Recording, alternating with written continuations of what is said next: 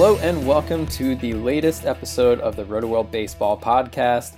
This episode is greeting most of you on opening day morning on Thursday, so thanks for tuning in. Happy opening day to you. I'm DJ Short and I'm joined here by Drew Silva.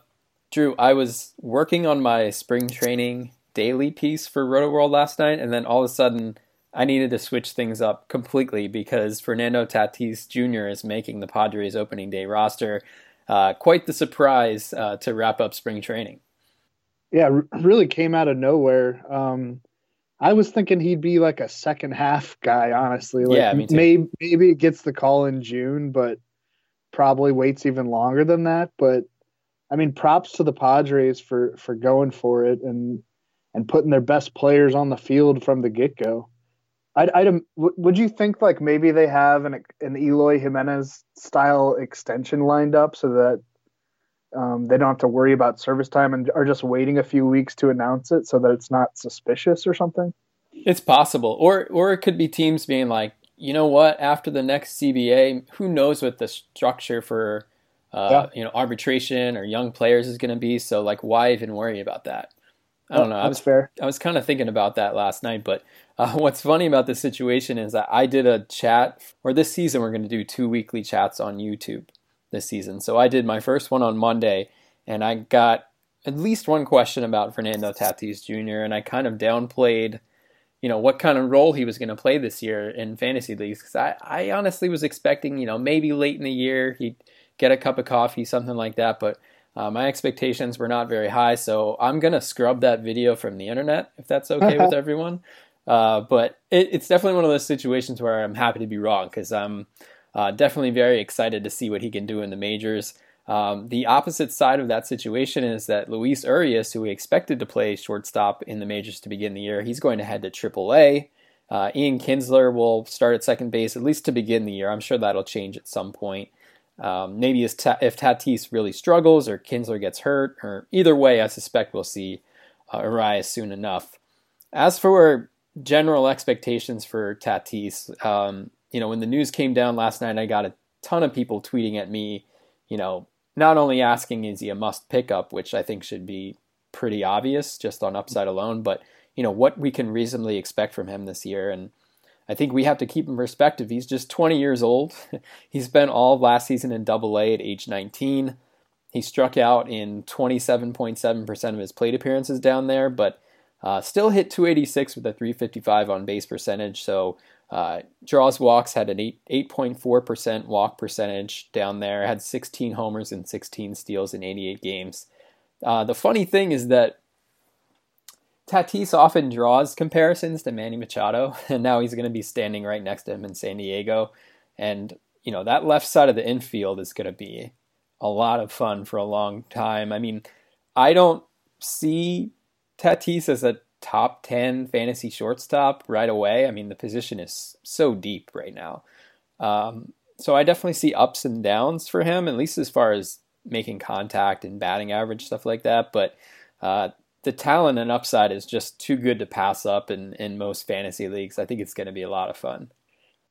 Yeah, I think he could be like a 15 homer, maybe 20 steals guy as a rookie. That's probably like the ceiling yeah. Or maybe the ceiling's a little higher than that, but that's probably like a good expectation, I think, for you know an optimistic view of, of what he's going to be right away. Like I'd um, take him over Amed Rosario, who I like this year, but just yep, I agree. I think his power uh, is more developed than Rosario's at this point. Although when Rosario really makes contact, he can hit the ball a long way.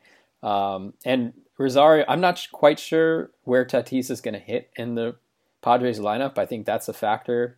Um, we're going to have to weigh into, you know, val- uh, as far as evaluating what he can do fantasy wise. But I'd have, I'd probably have Tatis on like the fringe of my top 12. I certainly wouldn't let him sit on waivers. Uh, and I suspect by now probably he's scooped up in every competitive league. Yeah, um, Francisco Mejia was also confirmed to the Padres opening day roster on Tuesday. Chris Paddack too. Um, so again, yeah, it's cool to see this team trusting its young talent and, and not worrying so much about service time stuff. Mm-hmm. Uh, you've got Manny Machado locked in on a $300 million deal. Might as well try to make a charge from the get go this season. I mean, the National League is pretty deep. It's going to be hard to uh, sneak into the wild card mix for them, but um, and we'll get into some predictions later uh, as far as standings and playoffs go.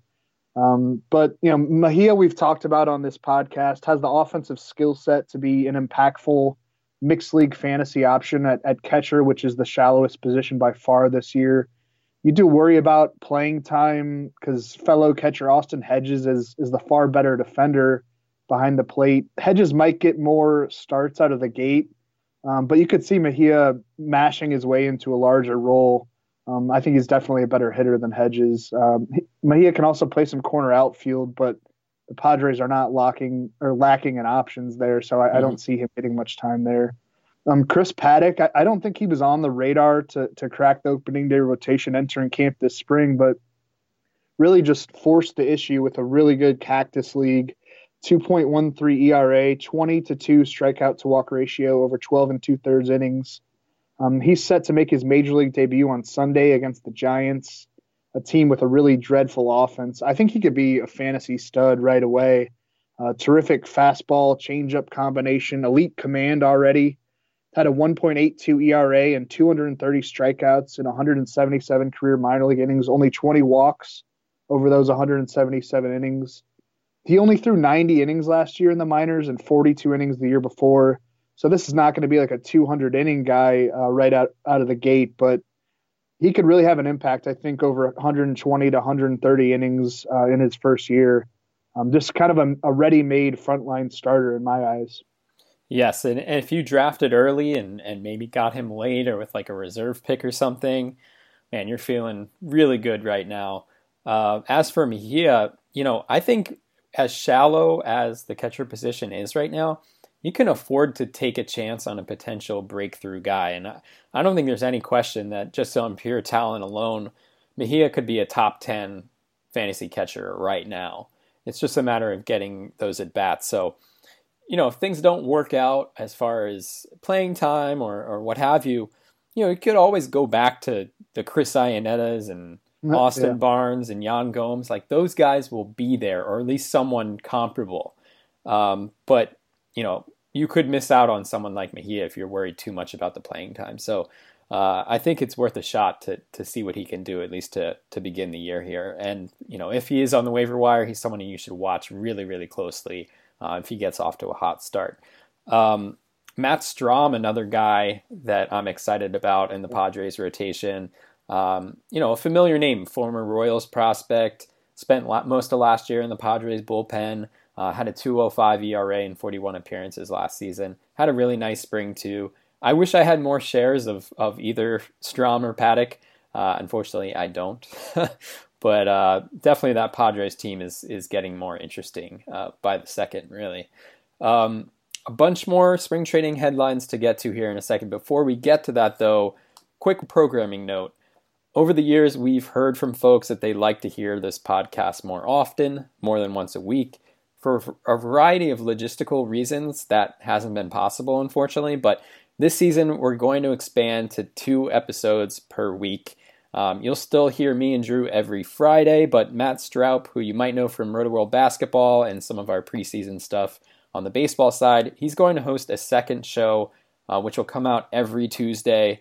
And that show will include a revolving cast of Rotoworld contributors from the baseball side, maybe even me or Drew from time to time, but uh, a wide variety of our baseball staff. Um, and we're really excited about it. it. It all starts next week, the full first full week of the season. Uh, so be sure to check it out. Um, subscribe wherever you're listening right now. So it should be a good time. Yeah, I mean, it's definitely something we've wanted to do since we really started the podcast to, to have two episodes a week. I know you know people love listening to podcasts and that industry is only growing so i'm glad that we can provide that it's just dj and i do a lot of the blurbs that you read on Rotoworld a lot of the columns and many other little responsibilities on the side so we just haven't really had time um, we put a lot of prep into these podcasts and then recording it and then editing it it, it just takes a long time so I'm, I'm, matt does a great job if you've ever seen him do video work or, or listen to his basketball podcasts. Um, so I think it, it's going to be a really, really good benefit for our listeners. Yeah, I'm excited about it. Um, just more comprehensive uh, this season. So Uh, we'll try to be all over it, and I think it will allow us to kind of spend more time uh, digging in on bigger topics um, as opposed to you know our, when we do the weekly shows we're talking about pretty much everything from the past week. So yep. um, now we can focus a little more more on on maybe fewer topics which i think could uh, just give better analysis in general. So i think all around it's it's great for listeners. So i'm excited to see what we do here this season. Anyway on to more prospect news here. As eloy jimenez is officially going to be on the white sox opening day roster the news came down on Tuesday with Jon Jay hitting the disabled list. Jimenez, of course, recently signed a record breaking six year, $43 million extension with the White Sox, erasing any concerns about service time. So the promotion was very much expected. And, and those who took a shot on Jimenez in some early drafts, he was certainly outside the top 100, are looking at a potential bargain here. I, I don't think Jimenez is going to take a ton of walks. Um, that's really not his style, but strikeouts weren't an issue for him in the minors. He did make contact, so I think he can, can contribute in batting average right away, and the power should be there from day one as well. And he's in a good setting for a hitter as well. Um, I'm trying to remember when we did our outfield rankings podcast. I don't even know if Jimenez was in my top 50. If he was, it was probably fringy. But yeah. um, as of right now, if I had to re rank, knowing that Jimenez will be there all season, I was kind of thinking he'd come up the start of May or something like that. But full season in the White Sox lineup, I think he could be a top 30 outfielder potentially. You know, someone in the range of like a Michael Brantley, AJ Pollock, Ender Inciarte, kind of just right around that top 100 is where you're generally seeing those guys fall off the board. I think he could deliver comparable value there.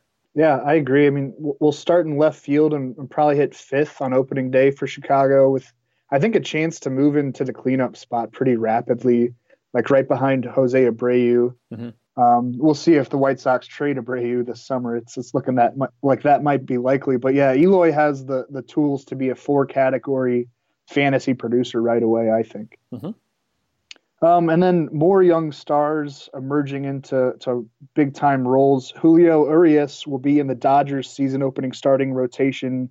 Manager Dave Roberts announced this week. It might only be for a couple of starts initially while Rich Hill recovers from a minor knee strain.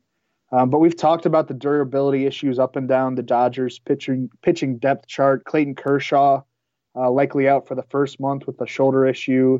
Urias will get a lot of chances this year. Um, he is going to have some form of an innings limit uh, because he he only pitched a, I think like just around 30 innings between the minors and majors and postseason last year. Um, but he was the top pitching prospect in baseball just a couple years ago before needing that major shoulder surgery. Returned strong as, as a reliever at the end of 2018 had a 2.31 ERA in Cactus League play this spring. He actually pitched four perfect innings in an exhibition game against the Angels on Tuesday night. Um, looked really sharp in that one. Hit 96 regularly with his fastball, so I think he's fully back from from the shoulder problem. Um, his first start will probably come Monday against the Giants, who again really lack power in their lineup. Uh, I think he should be rostered in all fantasy leagues while he's up and active. You have to keep in mind that there's there's going to be an innings limit. I, would be surprised if he reached 100, honestly. Um, but when when he's going, I, I I'd be starting him. Yeah, I mean the Dodgers seem to have this kind of way of handling everybody with care. I think it's because they not assume, but they have designs on the postseason, so I think they want to make it through the year, especially with some of these younger arms, Walker Buehler, etc., um, to get them into the the postseason. But also, I think it's just a matter of circumstance. You know, Kershaw's missed time with injury. Rich Hill, we know, has had his issues, especially with like blisters and stuff like that. Hyunjin Ryu's shoulder problems. Um, and so someone like Urias, I, I doubt they're going to push him very far, but uh, I completely agree. When he's in the rotation, he needs to be owned in mixed leagues. And he's getting a shot right now. We know that. Maybe it's only a couple of starts, but um, it does look like he's all the way back, which is, is really great to see um, after that type of shoulder surgery is no joke. Uh, so to see him back and, and pitching well is, is definitely a positive. And still only 22 years old. You know, yeah, there's a bright future ahead. Still super young. So hopefully he realizes that. Um, it was expected at this point, but the Mets made it official Wednesday that uh, Pete Alonso will be on the opening day roster. Uh, in fact, he's slated to be in the Mets lineup uh, for the season opener on Thursday. This probably would have played out differently if everyone was healthy, but of course, Todd Frazier and Jed Lowrie will begin the year on the disabled list. Still, it's hard to say Alonso didn't earn this opportunity. Uh, the dude hit 352 with four homers, five doubles, and a triple this spring. And in the end, the Mets are another team throwing service time aside, uh, took the players who deserved it the most. Um, it's kind of re- refreshing to see that, honestly. I had my doubts. Um, but like the Padres, um, with Paddack and Tatis, the Mets are taking, you know, the prospects who deserve to be up in the majors. So it, it's definitely a good thing. It's a no sure thing that Alonso stays up. Of course, Frazier and Lowrie will eventually return, um, and that will create a logjam in that infield. Um, and there's also been, you know, just from reading around over the past year, because I mean, Alonso has really blown up. Uh, was probably one of the most improved prospect hitters last year, but I still see some skepticism in the prospect community about Alonso's long term prospects, um, not just with his defense, but also his ability to make contact at the major league level. Um, still, the power potential is just off the charts, and he stings the ball pretty much everywhere. I think he's going to be one of those guys who's at the top of like exit velocity leaderboards. But as of Thursday, out of as of Wednesday afternoon, we're recording this a day earlier than normal. He was still rostered under 50% of Yahoo leagues. So that should that should change now that he's getting a chance at I would suspect semi-regular playing time to begin the year. And then rounding out some uh, injury news among the, the fantasy relevant prospect ranks, uh, Blue Jays manager Charlie Montoyo told reporters Tuesday that Vladimir Guerrero Jr. is ahead of schedule in his recovery from that oblique strain that he suffered back on March 9th. He's already doing hitting drills in the cage. It was a grade one strain, so that's the least severe. Um, usually takes about four weeks of rehab. I'm sure the Blue Jays will be a little more careful with him, but um, seems to be doing pretty well if he's already swinging the bat off a tee and whatnot. Um, Vlad Jr. could join up with AAA Buffalo around the second week of April. Uh, could still make his major league debut within the first month of the regular season. Um, so the hype is, is still real with him. Uh, and then Reds prospect Nick Senzel suffered a right ankle sprain while playing in a minor, minor league game this past Monday. He's going to be sidelined for around two weeks. Um, he had been learning center field in Reds camp this spring, but might have been an option to fill in at second base on opening day for the Reds while Scooter Gennett recovers from a severe right groin strain, an injury that happened late last week and could cost Gennett multiple months. Senzel will head to, to AAA Louisville whenever he's healthy and, and maybe work at both center field and second base. Uh, if he recovers swiftly enough and, and gets off to a hot start in the minors, I think we could see him up in the big leagues around late April. Um, to start the season, it looks like the Reds will play Jose Peraza at second base and then off-season addition Jose Iglesias at short. Um, Gennett's a big loss for them, but I, they they have the guys to actually survive this injury pretty well. It's pretty surprising that Iglesias had to settle for a minor league contract. Not that he's like fantasy relevant or anything, but his defense is so good. Uh, it kind of it kind of came down last year though, but he was injured. Um, yeah. To be fair, but yeah. yeah, he I mean he he had been like one of the best defensive shortstops in the game for four years running. Yeah, and as for Senzel, I mean he probably would have been up in the majors already. Uh, if he was healthy last year. So yeah. another disappointing turn of events for him, but um, hopefully he can make a quick recovery. We're we're quickly going to touch on some more uh, contract extensions. Obviously, we saw a ton last week. can't week. keep up, man. Can't no, keep it's, up. It's insane, and you know we saw Mike Trout's historic deal last week, but uh, the trend has continued in recent days. One of the latest being the Mets and Jacob Degrom. Uh, they made it official Wednesday. Degrom gets five years at 137.5 million. The deal runs from 2019 through 2023 with a club option for 2024. Uh, the deal includes an opt-out after 2022. He could max out at 170 million uh, if the option gets picked up.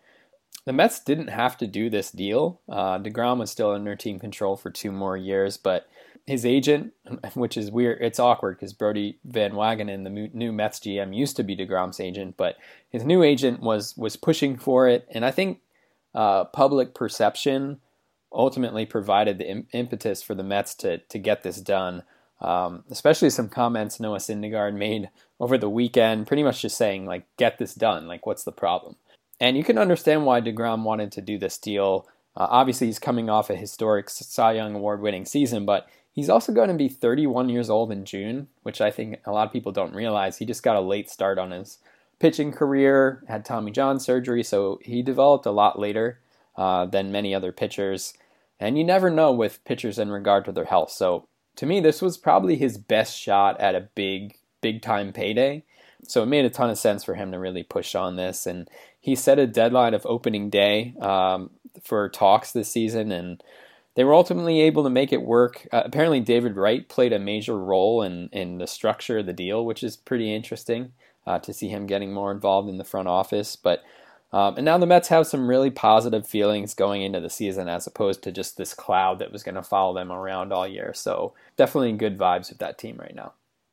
It seems like all these high profile late spring contract extensions have kind of built some momentum for baseball, like getting a lot more coverage from major networks and whatnot. And I think fan bases are fired up to see their favorite players get paid. Yeah, I mean, I actually think I feel more buzz for the start of the season than I have in I quite agree. some time.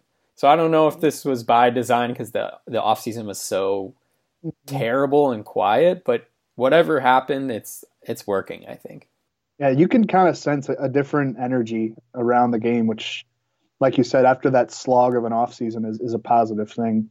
Um, even even if even though a lot of these extensions are pretty team friendly and yeah, uh, we'll, we'll see where baseball is going uh, from a free agent landscape perspective. Yeah, the free agent um, free agency yeah, is going to be a complete disaster for the next couple of years. It's going to be Dallas Keuchel and a bunch of relievers. Well, we're we're gonna have yeah yeah Dallas Keuchel will still be out there. um, another ace getting paid last week. Uh, the Chris Sale and the Red Sox agreed to a six-year, 160 million dollar extension. There's an opt-out in the deal for after 2022 uh, like Degrom's contract. So Sale could test the free agent market again at age thir- or for the first time at age 33. Um, he battled a, a, shoulder issue down the stretch last season, but has looked really sharp this spring. Uh, pitched nine scoreless innings with 13 strikeouts and only one walk in Grapefruit League play. Um, I think this contract should give fantasy over- owners even more confidence that the shoulder issue is behind him. And then obviously the numbers he put up at spring training um, we, we all know that he can be an AL Cy Young award if, if he stays healthy and can, can be the top fantasy starter in baseball, maybe even better than, than Max Scherzer. I agree. I, I don't think the Red Sox would have gone that far if they weren't confident in, in yeah. the health of his shoulder. So I definitely think that's a good thing. Another ace locked up. The Astros reached a two year, $66 million extension with Justin Verlander. Um, and like Chris Sale, he was previously due to become a free agent um, this coming off season, but now he's officially in the fold through 2021. The deal actually gives him the highest average annual value ever for a pitcher at 33 million. Uh, that tops Zack Greinke's 32.5 million, and now only Mike Trout in his recent contract extension uh, beats him out among all players. Verlander has been just awesome since coming over from the Tigers in 2018 has a 2.32 ERA over 39 regular season starts, posted a 2.52 ERA with 290 strikeouts last year, finished second to Blake Snell in the AL Cy Young Award balloting. He turned 36 years old in February, and I don't think it was very long ago that we thought maybe, or definitely his best days were behind him, but um, he's really showing no signs of slowing down. Um, the velocity is still there, obviously missing a ton of bats in a great situation there with the Astros, and with Gerrit Cole set to potentially test free agency after the 2019 season, the Astros have at least stabilized the top of their rotation, uh, depending on what happens there. So, uh, should be feeling good about Verlander. Yeah, he was the, the fourth starter off the board in most fantasy leagues this this spring. Yeah. Um, dis, despite the age and all, all the wear and tear on his arm, mm-hmm. just just keeps humming along. Um, the Cubs and Kyle Hendricks agreed to a four-year, $55.5 million extension this past Tuesday. The deal buys out his final arbitration year in 2020 and then his first three years of free agency at, at a fairly reasonable rate for 55 and a half million He hasn't been as great in fantasy the last two seasons as he was in 2016 when he finished third in the NL Cy Young voting with a 2.13 ERA 170 strikeouts in 190 innings. But I think he's a pretty good draft day value this spring. Uh, should be a solid number three starter on any fantasy staff. Good shot at a high win total uh, with the Cubs. ERA should be in the low to mid threes, and I think could get you around 160 to 165 strikeouts if he goes 190 plus innings. Yeah, he's not flashy. I mean, he, we know he doesn't throw hard. Um, so I think that's maybe why he's a little bit undervalued. But if you're in a league that has an innings cap and it's sort of like a strikeout per nine league, I think his value goes down a little bit. Um, but you're right. I think the wins will be there with him, and you know he'll help you out in WHIP and things like that. So uh, certainly a valuable starter, and, and not someone like you said a couple years ago. He was in the Cy Young Award race. I don't think we're going to see that necessarily, but he's a very solid starter and has been since he's joined the Cubs. Um, all right, we got all the extension stuff out of the way. Now we're moving no, on to another one. Just another one just broke. Are you serious? no, I'm just messing okay. All right. I totally fell for that because it's completely believable.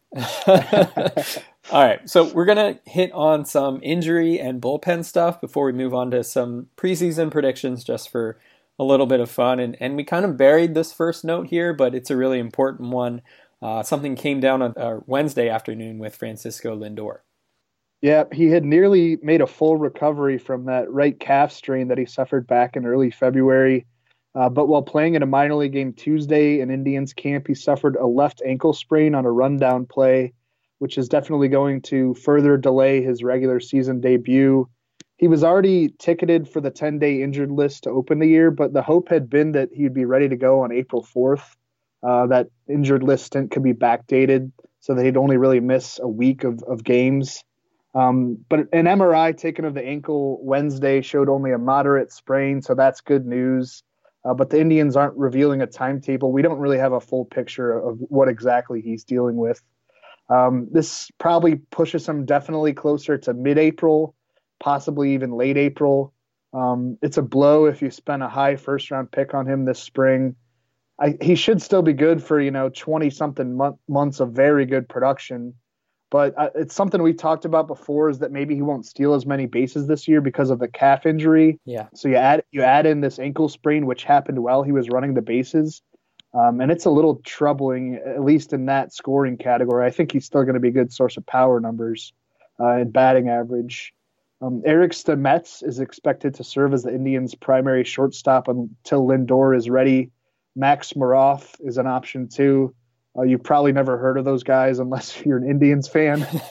um, neither of them, you know, are, are, on the radar for me in a mixed fantasy league. No. Stamets actually had a decent year in the upper minors last year, but um, nah, I, I, would just pass and just wait for Lindor to come back and do yeah. something else at shortstop. Agreed. Um, and then Jose Ramirez had a scare last weekend, uh, fouled a ball off his knee and had to be carted off the field, but X-rays taken this week turned up negative. He only has a bruise, and uh, it's looking like he'll be ready to go on Thursday for opening day. He might get like an extra day off or two in the early going, but thankfully there's nothing to worry about there. That's good. I mean, the we'll get into it a little bit later, but the Indians are looking pretty vulnerable right now. Oh yeah. We mentioned this briefly in last week's episode, but Matt Olson did indeed require surgery for the fractured hamate bone in his right hand. There's no clear timetable for his return just yet, but I've seen estimates of maybe four to eight weeks. And then you have to think after that it might take some time for his power to recover. So uh, definitely a tough blow for his uh, for the Athletics and for fantasy owners this year. Um, the A's will try to mix and match in his absence at first base. Mark Canha, uh, Jurickson Profar uh, should see time at first base. Franklin Barreto has made the opening day roster for the A's, so he'll play some second base. Uh, we could see some opportunities for Chad Pinder, who's had some sleeper momentum in the spring in fantasy leagues. I hope Pinder gets uh, some more time there. He's he's definitely intriguing, um, but you know Luzardo out for a little while too, probably a month or two. Um, so things not really going according to plan for for an A's team who I think need a lot to go right uh, to repeat what they did last year. Yeah, um, it's going to be another lost season for Steven Souza of the Diamondbacks uh, slipped while crossing home plate in an exhibition game on Monday night and suffered an ACL tear, an LCL tear, a partial PCL tear, and his left knee. He also tore the posterior lateral capsule. Good um, God. Um, so yeah, I don't I don't think there's anything left to tear in. the No. Um, yeah, he'll undergo season-ending and perhaps even career-threatening surgery um, yeah. sometime this week when the swelling goes down. Uh, Souza also suffered a late spring injury last year. It was a severe pectoral strain, I believe, on a diving catch. Um, only wound up appearing in 72 games in his first season with Arizona and didn't play particularly well when he was active. That that injury just kind of lingered for him all year. Um, he was a really good fantasy outfielder not too long ago. Had had an 810 OPS with 30 home runs and 16 stolen bases with the Rays in 2017. Um, the the Diamondbacks traded for him the next winter. Uh, he turns 30 years old in April. Will be 31 next year with a, a, fully rebuilt knee. I think this is probably it for him in terms of being a fantasy asset, and he could really struggle to make an impact as a major league player moving forward. It's it's kind of sad uh, the the way it's it, it's all shaken out for him, considering what he did with the Rays not too long ago. Yeah, he was kind um, of a late bloomer too yeah. um, who got a chance basically because of that trade. He put up some really big numbers in the minors. I think there was some skepticism about, um, you know, if he was just like a quad A player, but he proved that he could be, you know, really productive player in the majors. So uh, definitely a bummer. And I just wanted to say, you know how I realize I'm in too many fantasy leagues? When I realized I had Souza on three of my fantasy rosters. so, uh, looking at, I guess, more positive news, uh, Adam Jones I think is right. a little bit more playable now in mixed leagues. Not you're not expecting anything like he's put up in the past, but um, you know, still post a good batting average. He's always been useful in that category. Um, should still be a little bit of pop left in his bat too. Not really going to steal bases anymore, but I think you could roster him in a deeper fantasy league. Uh, Marte is going to get a chance to be, it seems anyway, the the regular center fielder there, or at least semi-regular. Um, I, and I think that was the original plan before the Diamondbacks signed Adam Jones. But um, now the Souza injury has changed things once again. So Ketel Marte, if you look at his last four months last season, he was actually pretty sneaky good um, yeah. as far as a, a fantasy option. So um, going to have that multi-position eligibility, you know, mid, middle infield, outfield. He could find a spot on on deeper league rosters as well. Yeah, Jones. I mean, Adam Jones will probably be their everyday right fielder and could bat near the top of the lineup. But yeah. you know, he didn't do much in Baltimore last year, which is a very good hitting environment. 15 home runs, seven steals in 145 games. So he's probably not going to do a whole lot in Arizona, which is you know now more pitcher friendly with the humidor. But I do I do like Marte. I think he's a sneaky breakout candidate this year. Another injury here. The Angels. We already know they're going to be without Shohei Ohtani in their lineup to begin the year. He's still rehabbing from Tommy John surgery, but the Angels will also be missing Justin Upton due to a case of turf toe. He suffered the injury on, I believe it was his big left toe, uh, when he ran into the outfield wall on Sunday. It actually looked like a pretty innocent play with him running up against the wall. Not like he crashed into it, but he's been having trouble moving around ever since. So going to get a late start on the year. I guess things could have been worse. We didn't hear about a fracture or anything like that. I don't think it's going to keep him out super long, but he's definitely going to be missed in this lineup. The internal options for the Angels are not good at all. Peter Bourjos, Peter Board. yeah, throwback, back with the Angels. Actually, made the opening day roster. Was added to the to the forty man roster on Tuesday. You know, has had that reputation as like a really good defender, but he hasn't been a productive hitter in at least five years, and has really never been a great hitter to begin with. I'm talking about maybe league average. Um, so that's not good. David Fletcher is another option, but uh, has limited experience in the outfield, not a lot of pop. You're not going to get much from him there. I doubt the Angels panic and make an outside addition if you know Upton's only going to miss a couple of weeks or something like that. But you never know as teams you know cut guys toward the end of spring training and or you know maybe there's players out of options. You never know. The Angels could could pick up some outfield depth, but um, I think even missing a little bit of time definitely hurts the Angels. Um, some Braves rotation updates here. Mike Foltynewicz will open the season on the injured list with a right elbow injury, something that popped up uh, after his first start of the spring in, in, the Grapefruit League. But he is expected to start uh, the season opener at AAA Gwinnett on April 4th, and then should be in the Braves rotation by around the middle of April. Um, Kevin Gausman is, is another injured list bound starter for Atlanta. But the hope is that he can join the major league rotation on April 6th. He's been dealing with some minor shoulder fatigue. Um, so these two items mean that Bryce Wilson and Kyle Wright will be in the rotation for the Braves to begin the year. Max Fried uh, is also going to be in there. They're all intriguing prospects to me. Fried and Wright, especially for this year, uh, given that Wilson just turned 21 years old. But Foltynewicz and Gausman are going are going to be back um, sometime in April, most likely, as long as there are no setbacks. It's probably going to be like a, a, carousel of arms working through the Braves rotation all season. Definitely could create some good fantasy streaming scenarios. Um, I, would be willing to use Wilson or Wright or Fried in, in the right matchups uh, when they're up. I, I don't know that you want to roster them right away in a standard, shallower mixed league, but there's an argument that, that you should, if, if you look at the minor league numbers and the prospect ranks, they're, they're all very well regarded guys and they have the numbers to show for it. I think it's just going to come down to opportunity. And I feel like the, the Braves are going to have nine different starters that, that they use this year. Yeah, they have um, Touki, Touki Toussaint as well. Uh, Luis Gohara, who was like a you know a potential breakout guy last year, didn't work out health wise for him. I love Bryce Wilson. Um, I hope he gets an extended shot, but you know, if these guys don't fit in the rotation, they could throw some of these guys in the bullpen too. Mike Soroka too. Yeah, Soroka unfortunately continues to have some shoulder issues, but yeah. he came up with some big expectations and, and looked good in his limited exposure in the majors last year. Hopefully, uh, he can get back uh, to good health and, and get back in that major league rotation. Stop me if you've heard this one before, but Carlos Correa is hurt. he tweaked his neck in a rundown last weekend and was scratched from a couple of games earlier this week.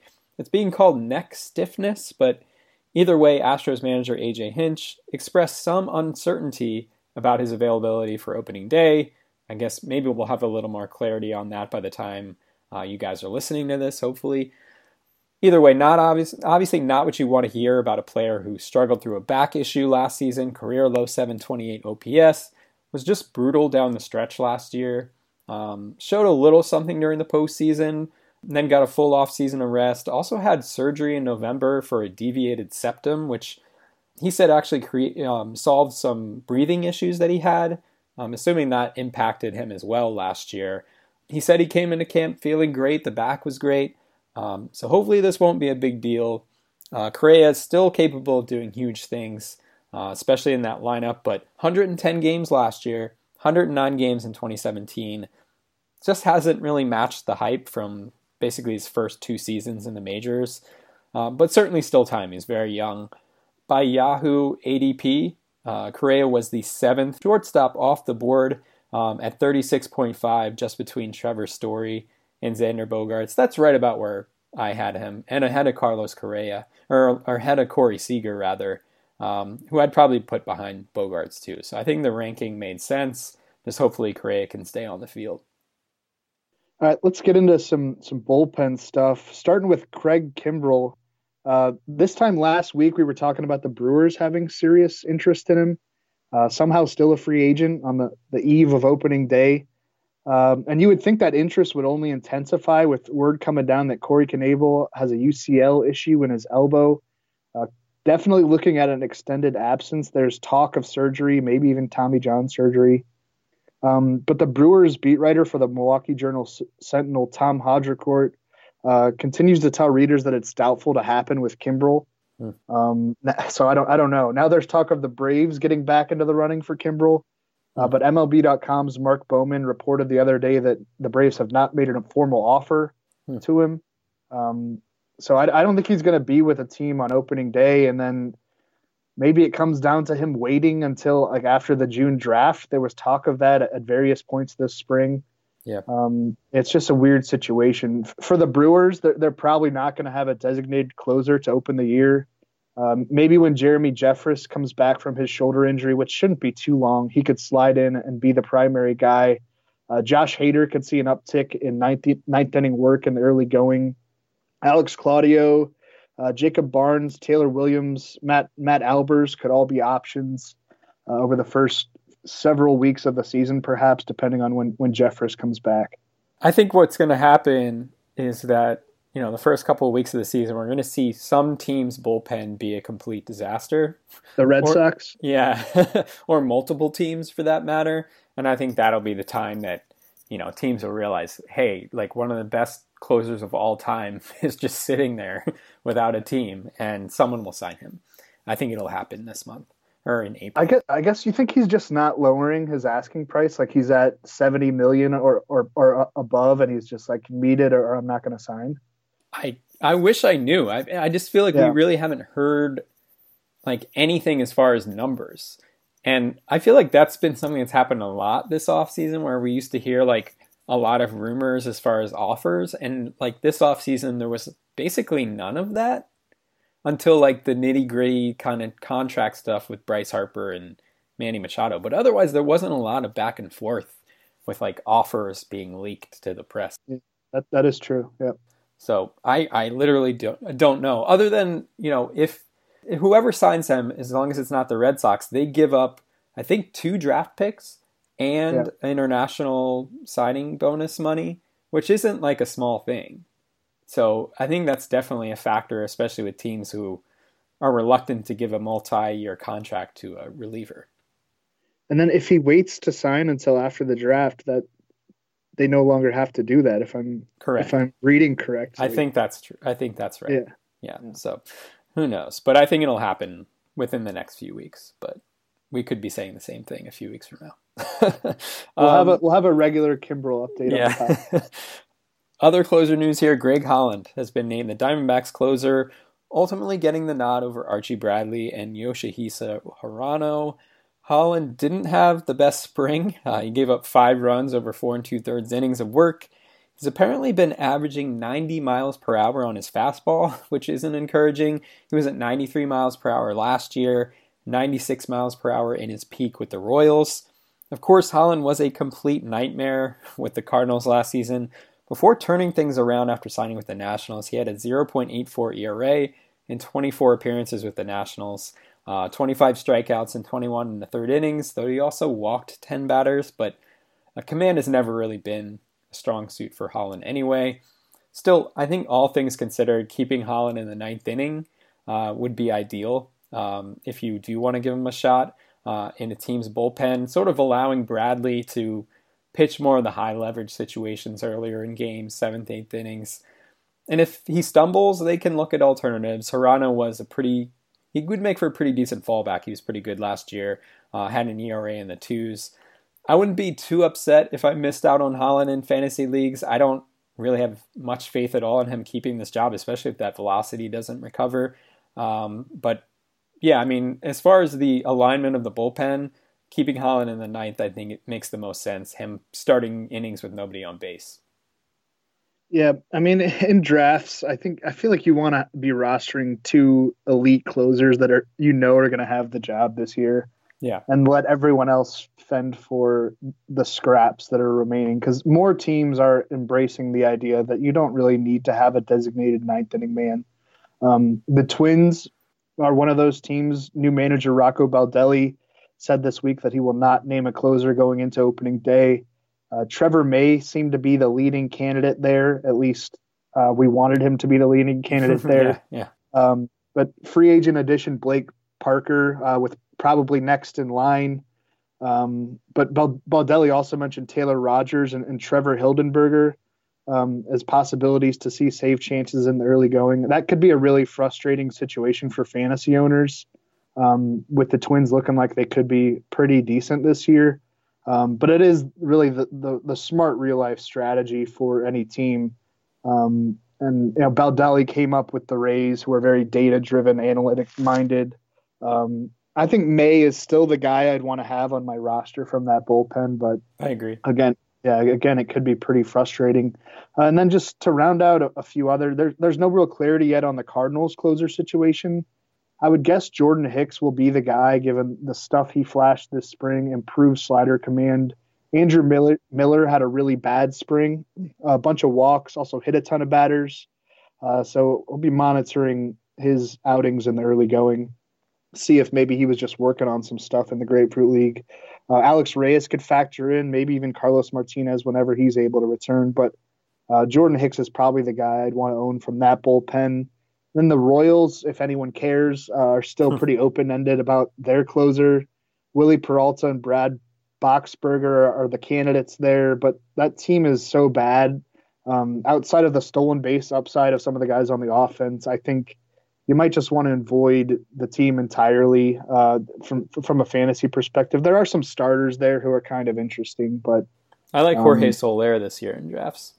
Okay, there you go. Um, but yeah, I mean that's just not an attractive situation as far as uh, a closer situation. I, I wouldn't even bother. I mean, Boxberger I had at least some potential. Um, yeah. So if you're really desperate, he's probably the one I'd grab. Peralta had like decent peripherals last year, but he's so up and down. Um, and you're talking about a team that's probably going to win like 40 to 45 games. Maybe, uh, yeah, yeah. So you might, I don't know, just target two elite closers and, and let everyone else worry about the Brad Boxbergers of the world. Oof. Okay, so we're going to wrap things up here with a little bit of fun and some preseason predictions. We're not taking this too seriously, but uh, just something to set us up for opening day. Going through division, wildcard winners, World Series, you know, individual awards, stuff like that. So I'll get started with uh, my division winners. Uh, AL East, I have Yankees, um, then Red Sox, Rays, Blue Jays, Orioles. AL Central, Indians, but it's, pre- it's pretty tight. Uh, Twins, second place. White Sox, Royals, Tigers. AL West, Astros, of course. Uh, Angels, Athletics, Mariners, Rangers. Um, my wild cards from the AL will be the Red Sox and the Twins. I think the Twins will clean up on some of those bad teams uh, in the AL Central and ultimately get that second wild card spot. So NL, I have uh, Nationals winning the NL East with the Phillies in second place. Uh, Mets third, Braves fourth, Marlins of course last. NL Central, Cardinals. I have taken the NL Central, yeah, which is like going to be an interesting division. Uh, Brewers and Cubs right there. I think the Reds will be good. The Reds are my fourth place team. Pirates uh, coming in last there. Dodgers winning the West. Uh, Rockies and Padres. And Diamondbacks, Giants in last.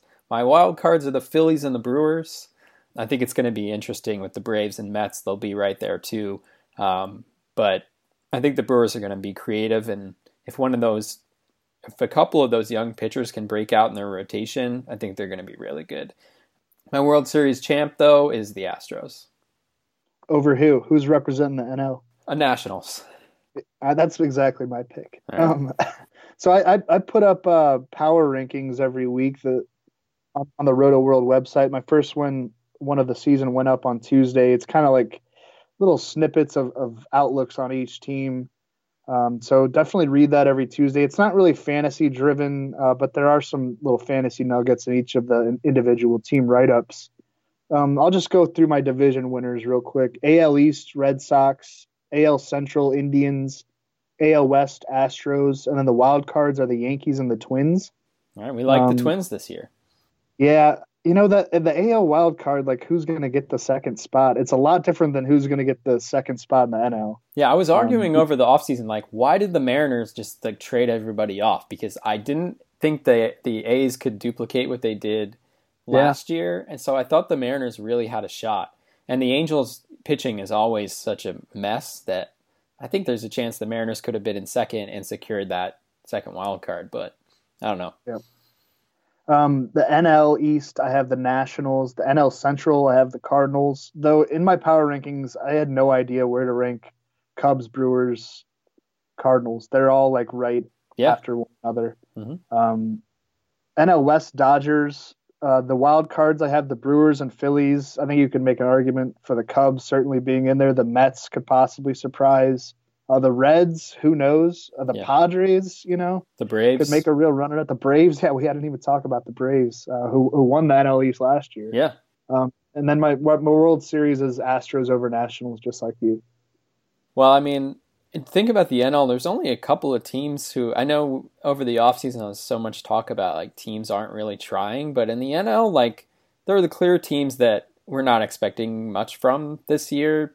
Marlins, Giants, I guess Diamondbacks sold they sold off a bunch of parts. Um, the Pirates, I don't really think they're a contender, but I think they'll be respectable enough. Like otherwise, I mean, the NL is pretty yeah. strong. The Rockies, we didn't talk about either. That could be one of the best lineups in the in the majors. Yeah, um, I, I and if there's... there's some of their young pitchers like do, just do what they did last year, they could be a wild card team. there's definitely it's a lot more top heavy in the AL.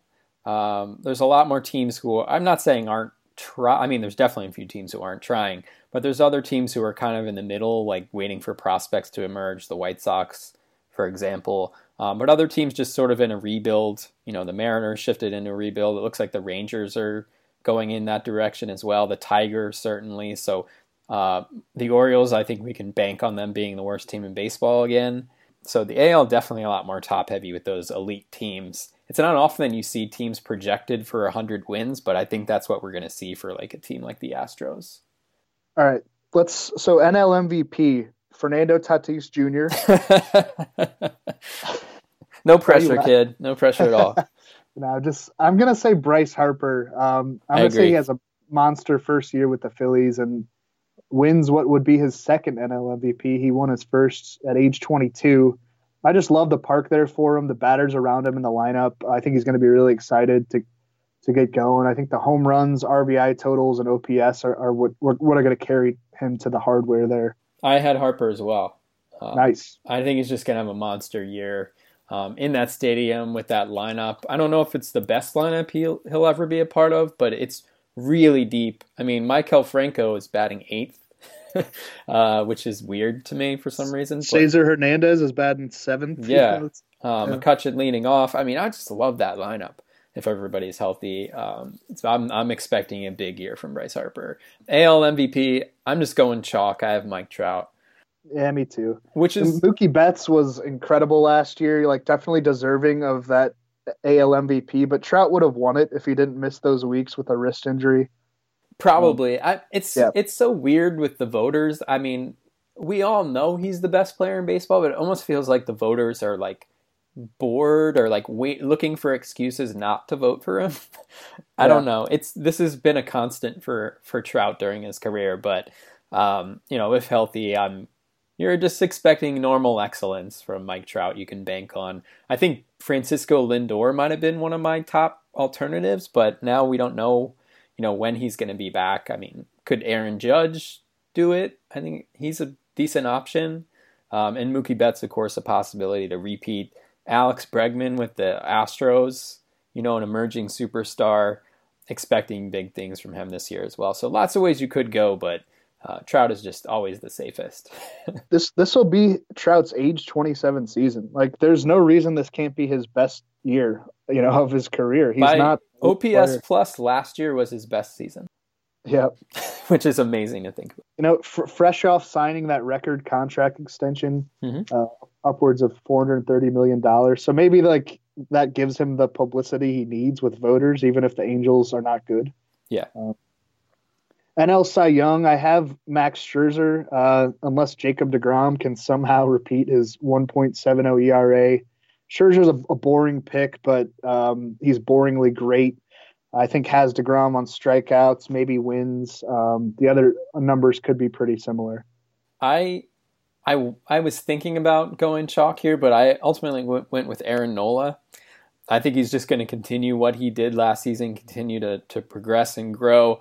Uh, with that Phillies lineup being as awesome as it is, uh, and I think their bullpen is going to have um, some quality arms in there. He's going to win, and not that wins matter, but he's going to win 20 plus games. I'm expecting an ERA under three. He doesn't have like the strikeout upside of a Max Scherzer, but I think he'll have the narrative since the Phillies are, in my mind, they're going to be a playoff team this year. Um, that he'll have enough momentum to to win the Cy. Um, AL Cy Young, Chris Sale um, I think he would have won it over Blake Snell and Justin Verlander last year if his shoulder didn't start barking toward the end of the season. Had a 3.5 K per nine in 158 innings, a 2.11 ERA. If he can stay healthy, I think he finally wins a Cy Young award. Uh, he's finished top six in the in that voting each of the last seven years. I have Justin Verlander. Just was so great last year. I'm not sure if um, well, it's it's obviously unfair to expect Blake Snell to repeat what he did last year. Chris Sale kind of dropped off, you know, with the shoulder thing last year, and I wonder how deep he can make it into the year this year. If the Red Sox will maybe protect him a little bit more, um, so that's why I'm going Verlander. Gerrit Cole's another fine option, um, but he's only had that kind of amazing year once, while Verlander is, you know, been up and down, but seemingly back you know, at the top of his game. And uh, again, a great setting for him. I expect the Astros to score a ton of runs and, and support him there. So, um, yeah, one more time for Verlander. I think that's a pretty good pick. Like the Astros have no reason not to just let him go. Yeah. Let let him eat. Let him throw 270 innings between the, the regular season and the playoffs. Yeah. He's a horse. Oh, yeah. And then I, I was thinking we could uh, wrap this up with a, a more fantasy minded prediction. Um, give me one player outside the top 200 average draft position um, who will, you think will return top 100 value. All right. Um, yeah. um, I I mean, there are two. It's a tricky. It's a tricky question because like there's a reason those guys are outside the top 200, yeah. but. And just, just, it's a, it's a bold call. Just some of it is call. is a playing time thing, and and I think Garrett Hampson has a great path if the playing time's there with the Rockies. I'm not completely sold that it will be with Ryan McMahon around. He's had a great spring, but with the speed in Coors Field as the backdrop, I could easily see Hampson pushing top 100 value. Um, I think he's somewhere in the 230s with ADP on Yahoo. But as far as players locked into a regular role come opening day, I'm going to go with Ramon Laureano with the Athletics. Um, really impressive after his call up last year. Had some issues with strikeouts. And he also had a 388 batting average on balls in play, but you know has speed, so that that factors into batting average on balls in play. Also managed five homers, 19 RBIs, seven steals, 27 runs scored in just 48 games after his call up last year. The speed is legit. Look like looks like he's going to be the regular leadoff man for the A's to begin the year, and even if he struggles a little bit, his defense and his arm should make his playing time safe as well. I don't see him being a big batting average guy. Like maybe he hits like 250 or something like that, but I could see him maybe going 2020 and scoring 80 plus runs, you know, driving in 60 plus runs as well. The speed at a time it comes at a, at a premium, the counting stat ability, I think that'll allow him to crack the top 100. Mine is going to be uh, Tyler White, who I've just been banging the drum on all spring. A- average draft position of 247.4 this spring on Yahoo. I got him for $3 in, in an auction draft on ESPN the other night. I think he's just super underrated given his status as an everyday player in a loaded Astros lineup. Had a 311 batting average, 938 OPS, and 282 career games at the AAA level. Uh, finally getting a chance in the majors. Had a, th- a 939 OPS with 12 home runs and 42 RBIs over 54 games last year between July 11th and September 30th uh, with the Astros. Um, he'll probably start the year batting sixth or seventh, but he climbed to fifth last season when he got on that role in, in the late summer months. First base is pretty shallow this year. I think he finishes as like a second tier fantasy option at the position, not really all that far behind uh, the, the truly elite options of Freddie Freeman and Paul Goldschmidt. That, that's my bold call. I like it. I should say about Laureano, his ADP in Yahoo is 242.4. Hmm. Um, but I agree, first base is shallower than it's been in some time. I think it's going to help that you know Rhys Hoskins will get first base eligibility, you know, in a couple of weeks. Daniel Murphy yeah, as well. Murphy. Pete Alonso being up that should that should help out too. So there'll be more options at first base, but um, you're right. It's, it you know in drafts this year it dropped off pretty fast, and Matt Olson being hurt doesn't doesn't help either. So um, I think that'll do it for us this week. Yep. Remember, beginning next week, we'll have episodes on Tuesdays and Fridays. Uh, Matt Straub will get things started next Tuesday, and we'll be back for our usual show coming out on Friday. So be sure to subscribe to this podcast if you haven't already. Apple Podcasts, Stitcher, Spotify, etc. And if you like what you're hearing with this show, make sure to rate and review as well. We'd really like to spread the word about this show as the season gets underway, so uh, any help would be much appreciated. Also, follow us on Twitter if you don't already. I'm at DJ Short. Drew is Drew Silv. Enjoy opening day, everyone.